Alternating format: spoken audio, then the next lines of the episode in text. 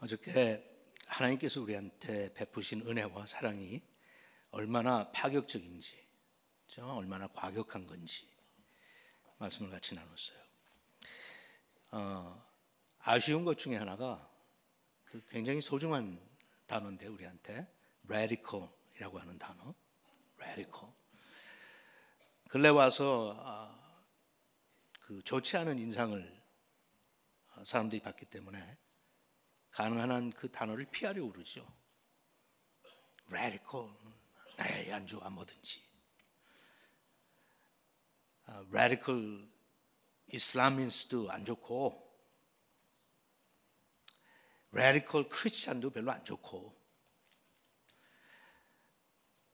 아, 가능한 한 그냥 보편적으로 많은 사람들한테 쉽게 인정받고 아, 쉽게 받아주고 편안하게 생각할 수 있는 어, 그런 삶을 우리가 어, 사는 것이 더 합당한 거 아니야? 음, 이런 생각들 많이 해요. 저는 굉장히 아쉽다고 생각해요. 왜냐하면 우리 복음은 절대로 그렇게 편안하게 우리를 찾아온 게 아니었어요. 복음이 우리를 찾아온 과정과 그 원인과 또 그 복음을 우리에게 주시기 위해서 희생하신 하나님과 예수님의 삶은 대단히 과격한 것이었어요. 여러분 그 전에 그 어, 성경에 대한 영화들을 많이 만들잖아요. 근데 어떤 영화들은 보면 정말 참혹하게 예수님의 죽음을 그려요. 참혹하게. 그냥 십자가에서 달려 돌아가신 거 아니에요. 가시 면류관으로 피를 흘리고 채찍에 맞아서 다 살점들이 뚝뚝 떨어져 나가고 얼마나 고통스러웠으면 그 점잖은 분이 소리를 질러가면서 하나님 도대체 어디 계시느냐고 다 아시면서도 레디컬한 거예요, 여러분. 왜 그렇게까지 하셔야 됐을까? 무엇이 그분으로 하여금 그렇게까지 참혹한 죽음을 어, 맞이하시도록 만들었을까? 우리예요. 우린 그냥 죄인 아니에요. 우리는 죽어 마땅한 못된 죄인들이에요. 그런 죄인들을 건져 주실 수 있는 방법이 그런 레디컬한 방법밖에는 도저히 안 됐던 거예요. 그런데 그 하나님의 은혜와 사랑을 체험한 저희들의 반응은 어떻습니까? 우리도 radical 해야 되는 거 아니에요? 어저께도 말씀드렸지 radical이라고 하는 그 영어의 어, 그 근원을 찾아가면 뿌리는 바로 뿌리라는 소리예요. radical love 그 깊은 뿌리가 담겨 있듯이 radical devotion, radical life 오늘도 어, 같이 나눌 말씀이 우리 우리에게 하나님께서 어, 주신 삶이에요. Radical life. 너희들이 다시는 옛날로 돌아갈 수 없다. You can never be the same again. You're not the same again. You will never be the same again. You cannot be the same again. 사도 바울은 종종 돌아다니면서 그렇게 역겨워하는 청중들에게 피 묻은 복음을 전했죠. 사람들의 반응이 어땠어요? 받아들이는 사람도 종종 있었지만 대부분의 사람들은 과격하게 반항했어요. 귀를 틀어막고요. 그걸 말이야 말이 말이라고 하느냐고 어, 저, 저 어, 어, 탓했고요. 그 편지 속에 가끔 드러나는 것들을 보면 로마서도 그렇고 고린도전서도 그렇고 들어가서 보면 지혜 있는 사람들은 미련하다고 욕했고요. 그런 미련한 게 어디 있느냐고. 하나님의 능력을 체험하기를 원한다고 하는 사람들은 능력이 없는 복음이라고 조롱했고요. 그런데 사도 바울은 그러죠. 나는 이 복음밖에는 전할 게 없다고. I preach Christ. 나는 그리스도를 전한다. Foolishness to those that that are wise. 그러니까 이 지혜로운 자들에게는 미련하기 짝이 없는 거다. And a stumbling block to those that are seeking power. 능력을 그 원하는 사람들이 볼 때는 너무 한심해. 그런 능력 없는 하나님이 어디 있어?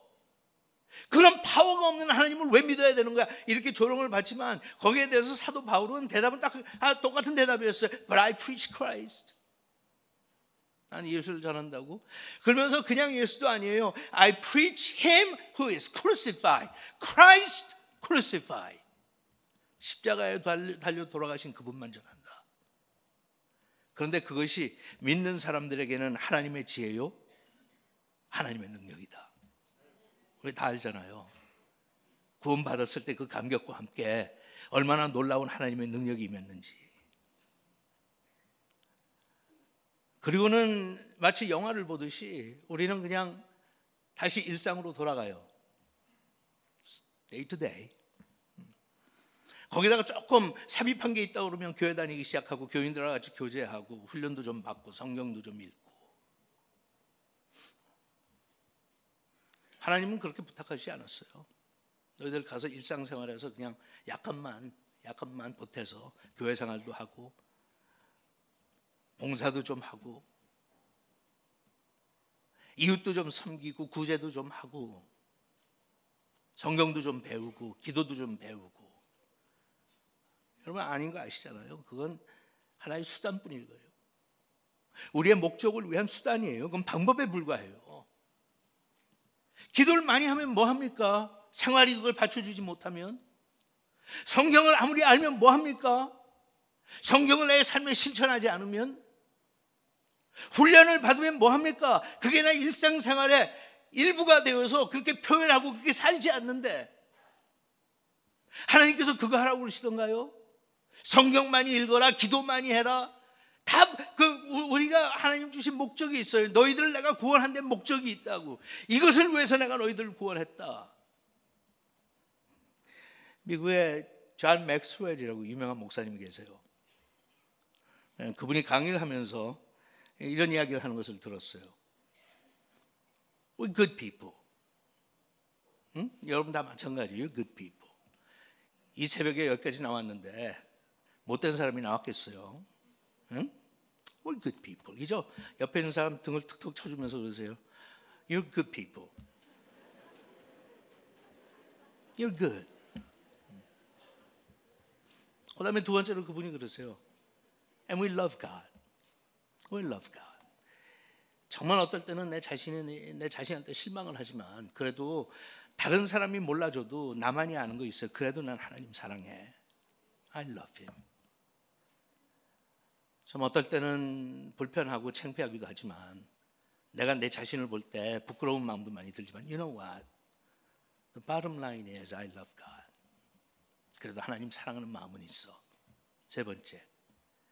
We all go to heaven. 우리 모두는 다 천국 간다는 거예요. 누구나 다 아니라 예수를 믿는 예수님의 제자는 천국 간다. We'll all go to heaven when we die. 거기까지만 가면 참 좋아요. 행복하고 그림이 좋아요. Yeah, I, I love, I, I'm a good person. I love God. And when I die, I go to heaven. Wonderful. 근데 거기서 끝나는 게 아닌 거 아시잖아요. 거기서 끝나는 게 아니기 때문에 신약이 이렇게 두껍게 하나님께서 우리한테 말씀을 주신 거잖아요. That's not, that's not enough. That's not it.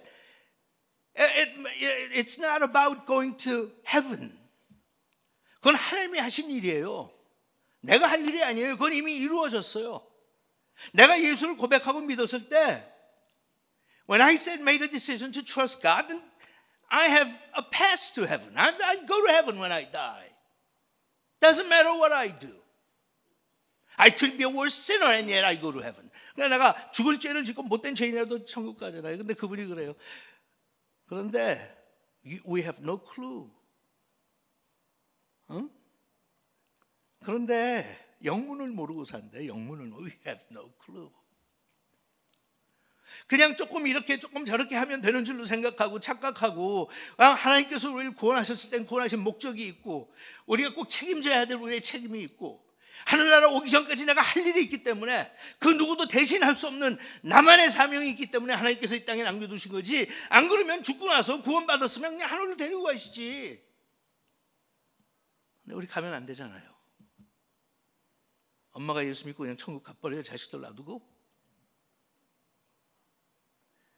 가족들이 예수 믿지 않는데 그냥 그대로 놔두고 가버려요. 그거는 무책임한 거죠. 하나님이 그렇게 하면 그렇게 원하시지 않죠.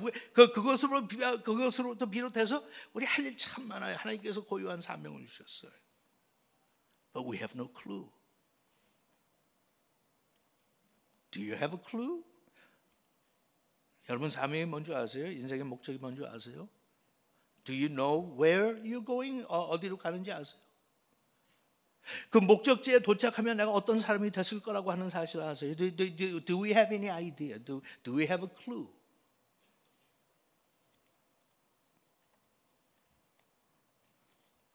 대부분 모르죠.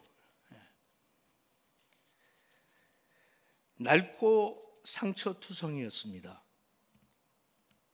그래서 경매쟁이는 생각했습니다. 이 낡은 오래된 바이올린을 위해서 많은 시간을 사용하는 것은 낭비야. 하지만 그는 미소와 함께 바, 아, 바이올린을 높이 쳐들었습니다. 여러분, 얼마를 부르시겠습니까? 누가 시작하시겠습니까? 1불? 1불? 1불 있습니까? 어, 1불이요. 감사합니다. 2불. 어, 2불. 감사합니다. 3불은요? 어, 저기 3불 있습니다. 감사합니다. 더 없습니까? 그러면 3불 마지막 기회입니다. 3불 하나, 두 번째 3불, 세 번째 3 하려고 그러는데 저 뒤에서 어느 할아버지가 걸어 나오기 시작해요. 백발의 노인인데. 나와서 바이올린을 달라고 그래요. 아, 바이올린을 주니까 봤더니 먼지를 털기 시작해요. 줄을 조정해요. 활을 들어서 연주를 시작해요. 마치 천사들이 노래하듯이 아름다운 조율이 흘러나오기 시작했어요. 그분의 음악이 연주가 다 끝나니까 경매장인은 조용한 음성으로 다시 경매를 시작했습니다. 얼마를 부르시겠습니까? 그리고는 바이올린을 활과 함께 높이 들었어요. 저쪽에서 누가 손을 듭니다. 천불 낼게요. 네, 천불 들어왔습니다. 누구 삼천불? 아, 저기 삼천불 부르셨습니다. 예, 삼천불 들어왔습니다. 삼천불 한 번, 삼천불 두 번, 삼천불 세 번. 팔렸습니다. 삼천불에. 앉아있던 사람 중에 하나가 머리를 긁으면서 그래요. What happened? 응? 3불에 팔리려고 했던 그 똑같은 바이올린이 어떻게 3천불까지 올라가서 What just happened? 그랬더니 옆에 있는 사람이 아, 대답해요. 그건 마스터의 손길 때문이죠. 그 바이올린을 연주했던 분이 마스터 바이올리니스트예요. 그분의 손길 때문이죠. That's the master's hand. 우리 하나님은 전능하실 뿐만 아니라 그분은 우리의 삶의 마스터예요. He's our master. 우리는 다 망가지고 상처받고 찢기고 별 볼품 없는 사람들. 수많은 세월을 살아오면서 실망과 좌절 속에 그 누구도 우리한테 관심을 베풀지 않는 maybe 3불짜리 인생이었어요. 저도 그랬어요. 음, 일반 사람들이 보면 행복한 가정에서 태어났어요. 어렸을 때부터 부족함을 알지 못했으니까. 네, 아버님은 군인 출신이었다. 사업가가 되고 그 후에는 대학교 총장 하시고 남부럽지 않은 집안에서 태어났어요. 1971년에 조기 유학을 왔으니까 저하고 비슷한 연배 분들이나 저보다 나이 많으신 분들은 가정 환경이 괜찮았구나 생각하실 거예요. 고등학교 때 조기 유학 을 왔으니까 부모 떠나서. 근데 그게 공부하기 위해서 온 게 아니라 한국에서 하도 말썽을 부리니까 넌 사람 되려면 고생 좀 해야 되겠다. 그래가지고 미국에다 뚝 떨어뜨려 놓으셨어요. 발단은 제가 중학교 2학년부터 시작됐어요. 그 전까지는 선생님들한테도 사랑받고 부모님한테도 사랑받고 좋은 학생, 좋은 아들. 어디 가든지 자랑스러운 내 아들, 어디 가든지 자랑스러운 내, 내 어, 학생, 제자. 중학교 2학년 때 여름방학인데 갑자기 제가 이상해지더라고요. 어, 나중에 보니까 나중에 그것도 수십 년 지나서 40, 40대 중반에 제가 진단받았어요. 우울증이 있다고. 그때 뭐 우울증이 뭔지도 모르고 60년대 우울증은 뭐 벼러먹을 우울증이지 배때기가 불러서 하는 소리지. 그때 무슨 우울증은 지금 어? 예. 먹고 살 게 없어갖고 다들 전염매는데 무슨 우울증 정신 나가냐 하는 그런 시대니까. 몰랐어요 의학적으로 그냥 마음이 신란해지더라고요. 뭔가 불편하고 뭐 때문에 사는지 잘 모르겠고. 그 뭐 상담을 할 때가 있어요. 저는 교회도 안 다녔으니까. 뭐 교회 가서 목사님한테 질문할 수도 없고 왜 이런지. 그냥 몰랐어요. 이상해지더라고요. 하도 마음이 어, 불편하고 상하고 외롭고 힘드니까. 중학교 2학년 때부터 술 마시기 시작했어요.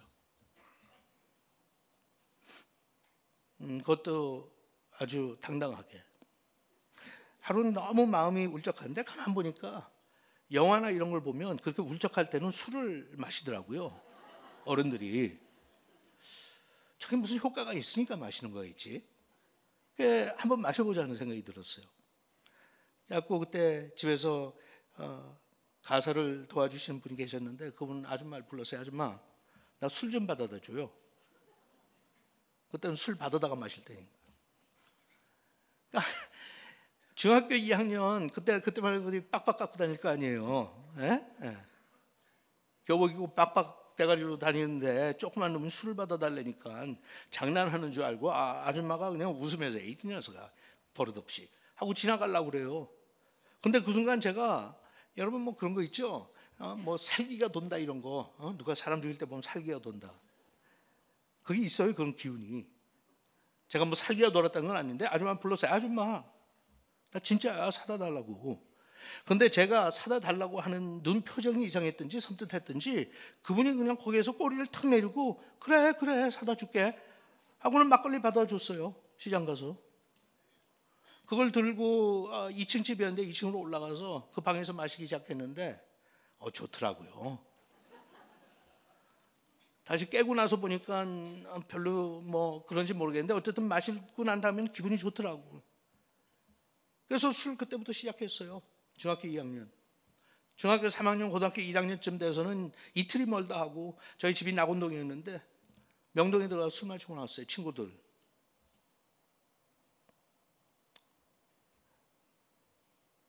그러다가 어느 날인가 친구들하고 몰려 있는데 걔네들이 다 담배를 피는데 저한테 담배를 그냥 주더라고요. 당연히 필 거라고 생각을 하고 삐딱하니까 담배를 주는데 제가 물었어요. 저희 아버님이 담배를 피우셨고 저희 할머니가 담배를 피우셨어요. 그러니까 담배 피우는 건 제가 알아요.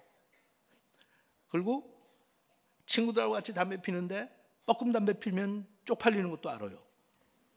응? 뻐끔 담배가 뭔지 아세요? 어. 들이마시지 않고 그냥 꼭 어. 입안에서 물었다가 내뱉고 그게 뻐끔 담배야. 그거 하면 담배 필 줄 모르는 거예요. 그럼 친구들이 또 구박할 거 아니에요. 이 새끼는 담배도 안 피우는 게 아깝게 담배를 피. 제가 알았어요, 그럴 줄. 그래갖고 내가 그냥 어, 아버지하고 할머니가 하시는 걸 봤으니까 딱 물고 깊이 확 들이마셔가지고 내뱉는데 이게 왜 이렇게 좋아요? 응? 그 입에서 나가는 그 연기를 바라보면서 뭔가 속에 있던 한이 나가는 것 같이 기분 좋더라고. 그래서 그때부터 담배 폈어요. 매일같이. 고등학교 1학년 때 걸렸어요. 걸리는 것도 제가 그때 미션 스쿨 다녔는데 교목한테 걸렸어요. 그, 그 학교는 선생님도 담배 피면 걸려요. 응? 근데 제가 그것도 현장을 교목한테 걸렸어요. 퇴학이에요. 그냥 교목이 교장한테 가서 말씀했어요. 얘가 현장에서 걸렸는데 퇴학이라고. 저희 아버지가 그 학교 이사였거든요. 좀 빽이 있잖아요. 그래서 이제 저희 아버지도 정말 자존심 상하지만 구해주려고 그러는데 아, 그 목사님 훌륭했어요. 목사 양심 걸고 못한다는 거야. 이사가 아니라 이사의 할아버지가 와도 못한다. 그래갖고 또 아, 목사님들 마음이 약한 건 알잖아요. 그래갖고 제가 찾아가서 막 연극해서 눈물 뚝뚝 흘리면서 어, 사실 담배를 피우는 게 아니라 친구들이 유혹해서 이번에 처음 피워본 건데 그 사건이 있고 난 다음에 전 집에 돌아와서 아버지하고 어, 예, 이야기한 후에 허락을 받았어요. 저는 담배 끊지 못하는데 밖에 나가서 이렇게 피다가는 걸리니까 차라리 집에서 편안하게 피게 해달라고. 허락하셨어요? 뭐 어떻게 해요? 그러다가 아까 말씀드린 대로 도저히 안 되겠다 싶어서 미국으로 보내신 거예요. 미국에 오니까 미국이 천국이더라고. 마약 흔하지? 술 내 맘대로 마실 수 있지? 술 취해서 집에 들어가도 부모님이 계시는 것도 아니고 눈, 눈치 볼 필요도 없지. 물을 만났죠. 뭐. 그래서 그냥 거의 알코올릭 수준이 됐어요. 대학교 4학년까지. 그렇게 살았어요. 내 인생을 망치고 싶었어요. 죽고 싶어 죽고 싶었으니까. 그러다가 대학교 4학년 때 극적으로 주님을 만나요. 너무 힘들어서 고달픈 인생을 사는데 저보다 1년 먼저 예수를 믿게 됐던 제 동생이 저한테 전도를 해요. 처음에는 막 화를 내면서 어, 반박했죠. 미친 소리 하고 앉았느냐고. 이치에 맞지도 않는 소리 하고 앉았냐. 그럼 비겁한 사람들이나 교회 가 가지고 하나님의 은혜고 나발이고 이러고 이야기하지. 나는 그러지 않는다. 차라리 자살을 해도 멋지게 자살하지. 그렇게 치사하게 비겁하게 살지 않는다 울면서 전도하는 제 동생을 엄청나게 구박했어요. 대학교 1학년 때는 아침에 기숙사에서 어, 강의실까지 가는데 너무 아름다운 화창한 가을 날씨였어요. 10월. 제가 다녔던 학교는 웨스트 버지니아라고 하는 주에 있었어요. Almost Heaven. 존 덴버가 노래 불렀죠? 아는 분 있어요? 음. Almost Heaven. 근데 저한테는 지옥이었어요. Almost Heaven이 아니라 사는 거 하루하루 사는 게 지옥 같았으니까. 걸어 아, 그 전날도 그냥 술을 꼭대기까지 마셔서 아침에 일어났는데 두통은 심하지 속은 쓰리지 형식적으로 그냥 학교는 가야 되지 날씨는 맑은데 날씨가 맑으면 기분이 좋아야 되는데 날씨가 맑고 날씨가 아름답고 가을이니까 그 단풍이요. 음? 여러분 이 서부에 오면 날씨가 너무 좋은데 근데 여러분들은 가을을 몰라요. 음? 그 웨스트버지니아의 그 단풍은 가을, 가을 햇빛에 비치면 바짝바짝 바짝바짝 빛나요. 너무 아름다워. 그 길을 걸어가다 말고 그 아름다운 게 저한테 감명이 아니라 속에서 불만을 끌어내. 그래서 제가 가다 딱 서고 갖고 있던 백팩을 내려놓고 하늘을 쳐다봤어요. 뭔가 하나님이 하늘에 있다는 생각이 있어. 막 하나님한테 웃기지 하나님한테 마지막 기회 한 번 주고 싶더라고. 응? 있으면 나타나라고. 하나님께서 손가락을 들었어요. 어디서 배운 것도 아닌데. 그리고 소리를 질렀어요. 너 있으면 내려와. 너 있으면 내려와. 왜 나를 세상에 보내서 이렇게 힘들게 만드는 거야? 그리고는 마치 정말 응답을 기다린 것처럼 한 10초를 서서 기다렸어요. 또 물론 아무 대답도 없죠. 그때 저는 결심했어요. 하나님은 없다. 하나님은 없다. 근데 그렇게 살았던 저한테 하나님이 찾아오신 거예요. 1976년 8월 13일 오전 10시 30분. 평생 잊지 못해요. 1976년 8월 13일. 동생의 전도 때문에 마지못해 마지막으로 교회에 참석해서 목사님의 설교를 듣는데 설교 내용은 전혀 기억도 안 나요. 그런데 하나님께서 찾아오셨어요. 나는 전혀 알지도 못하는 하나님인데 스쳐 지나가시면서 제 마음속에 그렇게 말씀하시더라고요. 왕기야, 난 너 사랑해. 신기하죠?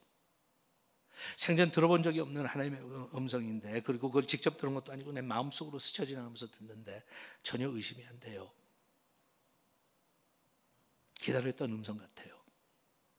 왕기야, 난 너 사랑해. 마치 기다렸던 아버지를 만난 것처럼 저는 거기에서 거꾸로졌어요. 한한 시간을 흐느꼈어요.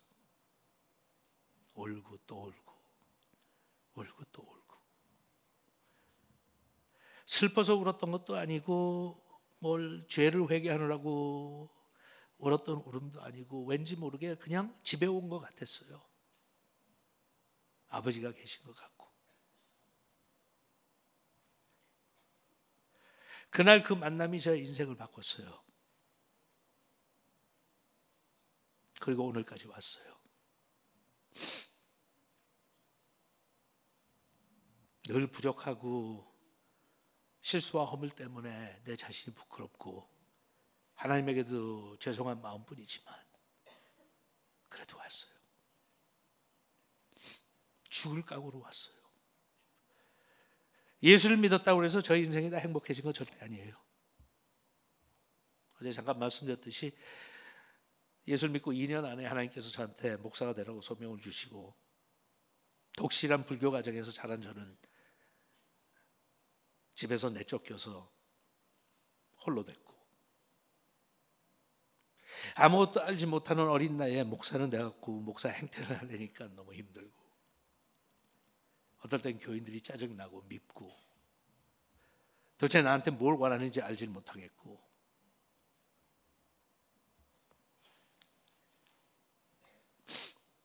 근데 그냥 살았어요. 그런 걸로 알고. 하나님이 주신 사명이니까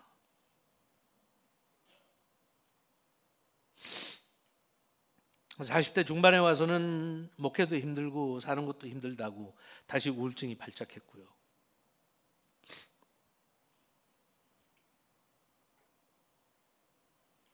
정신과 의사는 자살할 위험이 있다고 저한테 약을 처방해 주고요. 온 가족들은 긴장해서 저를 지키고 바라보고 있고 자살할지 모른다니까 말이 돼요? 목사가 주변에 있는 동료들이나 아, 다른 친구들은 저는 늘 밝고 쾌활하고 유머 감각도 있고 목회도 잘하고 그렇게 알고 있었어요. 그게 더 힘들게 하는 거예요. 나타낼 수도 없고 알아주지도 않고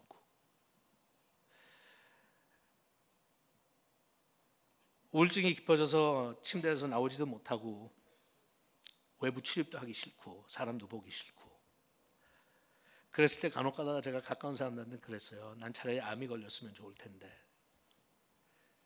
암이라도 걸리면 동정이라도 받잖아, 교인들이. 응? 우리 목사님 암이야. 수술했어. 말도 안 되는 소리죠. 근데 이 우울증이라고 하면 보이지 않는 병이니까 목사가 엄살 부린 줄 알아요. 우리도 다 힘들면 우울하지. 그건 당연한데 뭐. 우울증이 도대체 뭔데?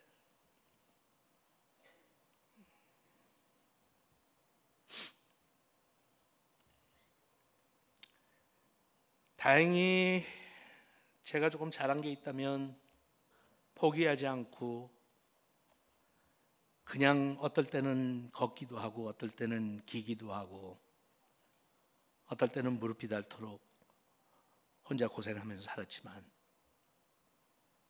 돌이켜 보면 좋은 삶이었어요.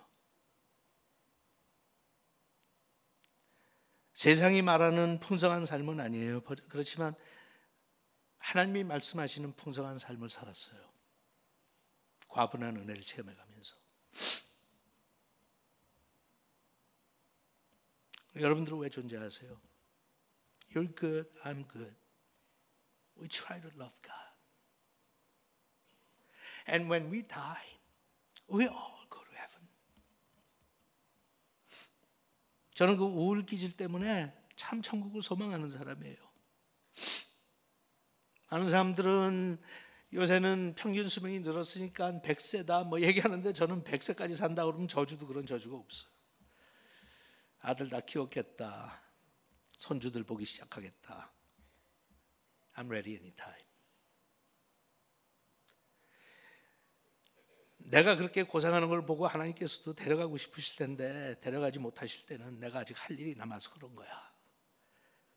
아직도 사랑해 줄 사람들이 남아 있고 아직도 전도해야 될 사람들이 남아 있고 아직도 친구가 되고 벗이 되어 줘야 하는 사람들이 남아 있고 아, 아직도 나를 바라보는 나의 양떼들이 있고 그걸 위해서 한다고. 제가 여러분한테 한 분만 소개하고 오늘 마칠게요. 저는 종종 젊은 교육자들 만나면 이런 어, 이야기를 해요. 우리가 살아가면서 목회자로서 또는 뭐 목사로 하나님의 일꾼 살아가면서 참 분별하는 꼭 분별해야 되는 게 하나 있다. 그것은 우리 앞서 가는 모든 선배들 중에 누가 나의 영웅이고 누가 누가 인기 연예인인지 저는 그걸 오래전부터 어, 분간하고 살라고 노력했어요. 주변에는 목회 잘하는 목회자들이 있어요. 정말 잘해요. 마음도 선하고 하나님도 사랑하고 교인들도 사랑하고 잘 돌보고 설교도 잘하고 리더십도 있고 책도 많이 쓰고 근데 저는 그분들을 어, 존경을 하진 않아요. 왜냐하면 내가 닮고 싶은 사람들은 아니에요. 머릿속으로 나도 저렇게 한번 어, 출세하고 성공하면 그것도 멋지겠다는 생각은 해요. 하지만 난 저 사람 닮고 싶다는 생각은 별로 없어요. 대부분 저의 세대 죄송하지만 목사님들 중에 없었어요. 저의 멘토들 몇 분 빼놓고는. 근데 어, 그러니까 그러지 말고 목회 성공한 것을 나의 기준으로 삼고 그분처럼 되려고 하지 말고 네가 진짜 되고 싶은 사람 난 저렇게 됐으면 좋겠다. 거기다 하나 더 보태서 어, 아이가 있으면 네 자녀들이 저렇게 됐으면 좋겠다고 생각하는 거. 그 사람들이 영웅이다. 오늘 제가 그 영웅 중에 한 명을 여러분들 소개하고 마칠게요. 윌리엄 볼든이라고 하는 분이에요. 윌리엄 볼든, B-O-R-D-E-N. 20세기로 막 들어갈 때, 참 800년 후반에 태어나신 분이 시카고에서 태어났어요. 집안이 굉장히 잘 사는 거부였어요. 요 새로 얘기하면 밀리언해가 아니라 빌리언해였어요. 할아버지부터 돈을 잘 벌어서 아버지도 아, 부자가 됐고 태어날 때부터 할아버지가 백만 불을 줬어요. 응? 손자한테 태어나자마자 너한테 준 선물이다. 여러분 그때 그때 백만 불이면 지금은 아마 아, 아마 1억 불 정도는 되지 않을까 싶어요. 태어날 때부터.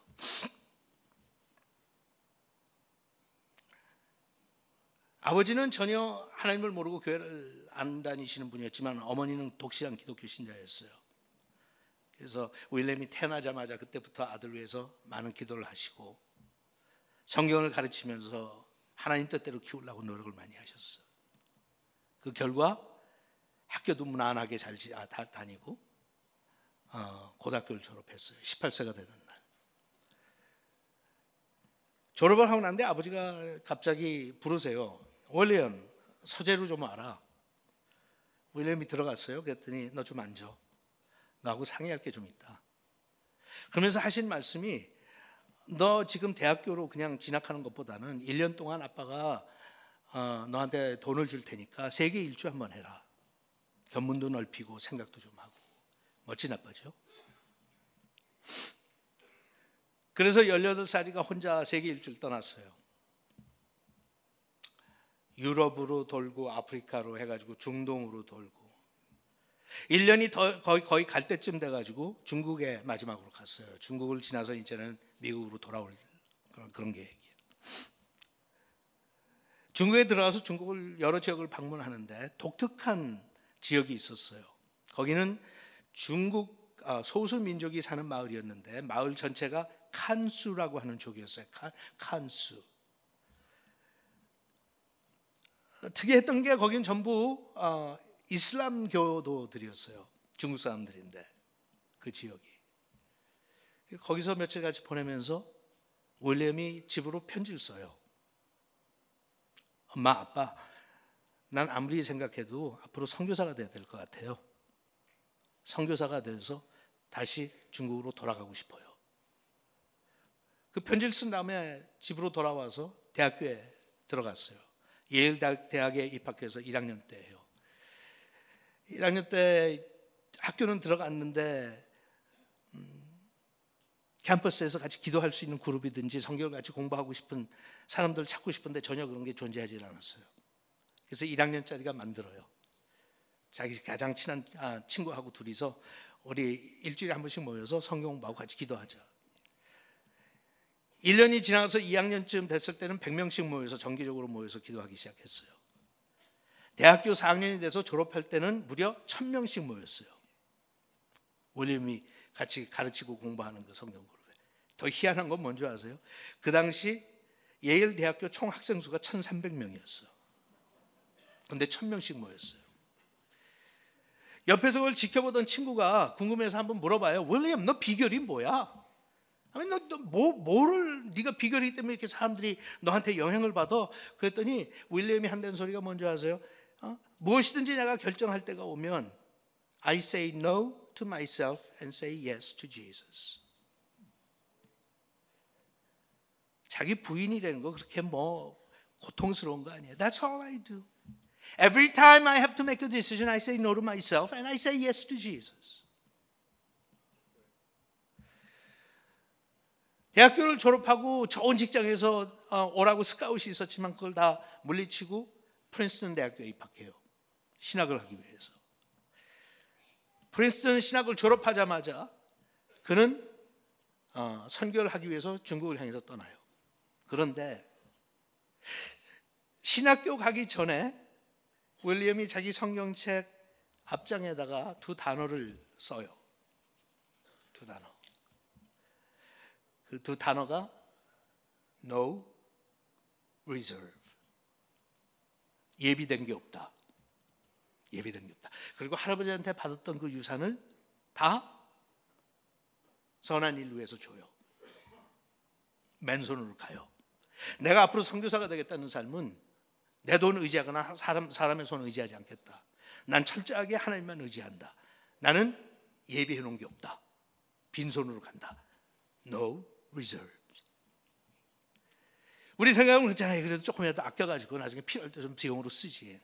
No. I'm going to trust God.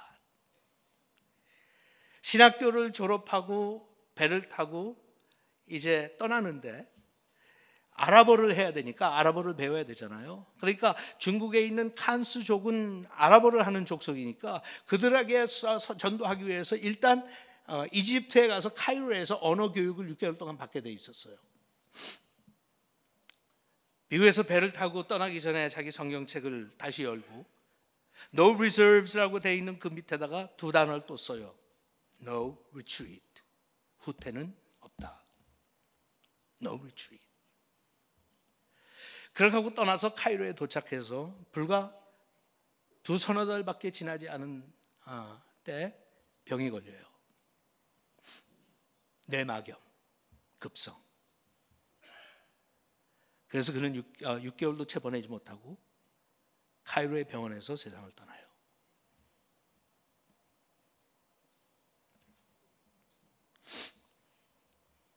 여러분 다 이미 아시겠지만 그 사람의 인생이 허무하고 낭비가 됐을까요?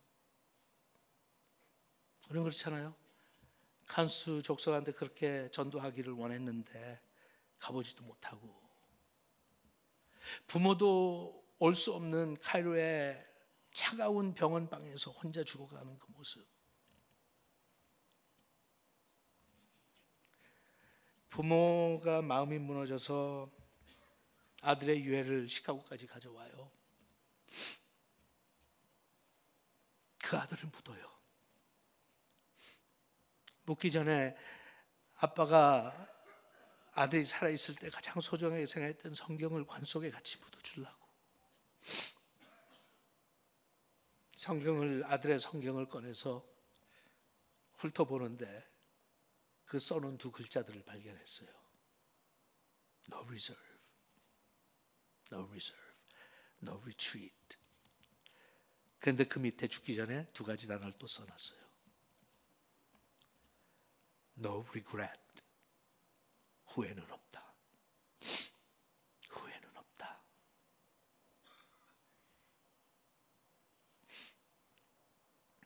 우리 인간적으로 보면 너무 아까운 사람이죠. 그렇게 아까운 청년인데.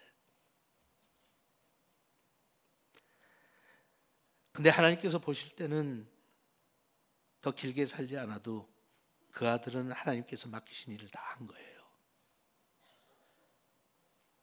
그 젊은 그 선교사의 삶과 그의 아름다운 죽음이 그 후에 수많은 사람들에게 감동을 줬고 그들은 같은 선교의 길에 동참하기 시작했어요.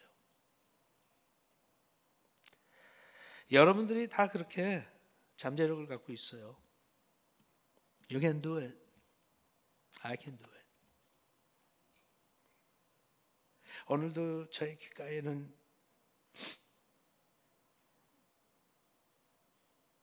사십이 년 전에 찾아왔던 주님의 음성이 들려요. 아들아, 원기야, 아직도 난 너 사랑해. 그분의 강권하심 때문에. 넌 좋은 사람인데 선하게 살라고 노력하고 너 죽으면 천국 가는데 원기야 가기 전에 네가 바라는 게 뭐야? 하나님 더 사랑하고 싶어. 하나님 더 사랑하고 싶어. 같이 기도합시다.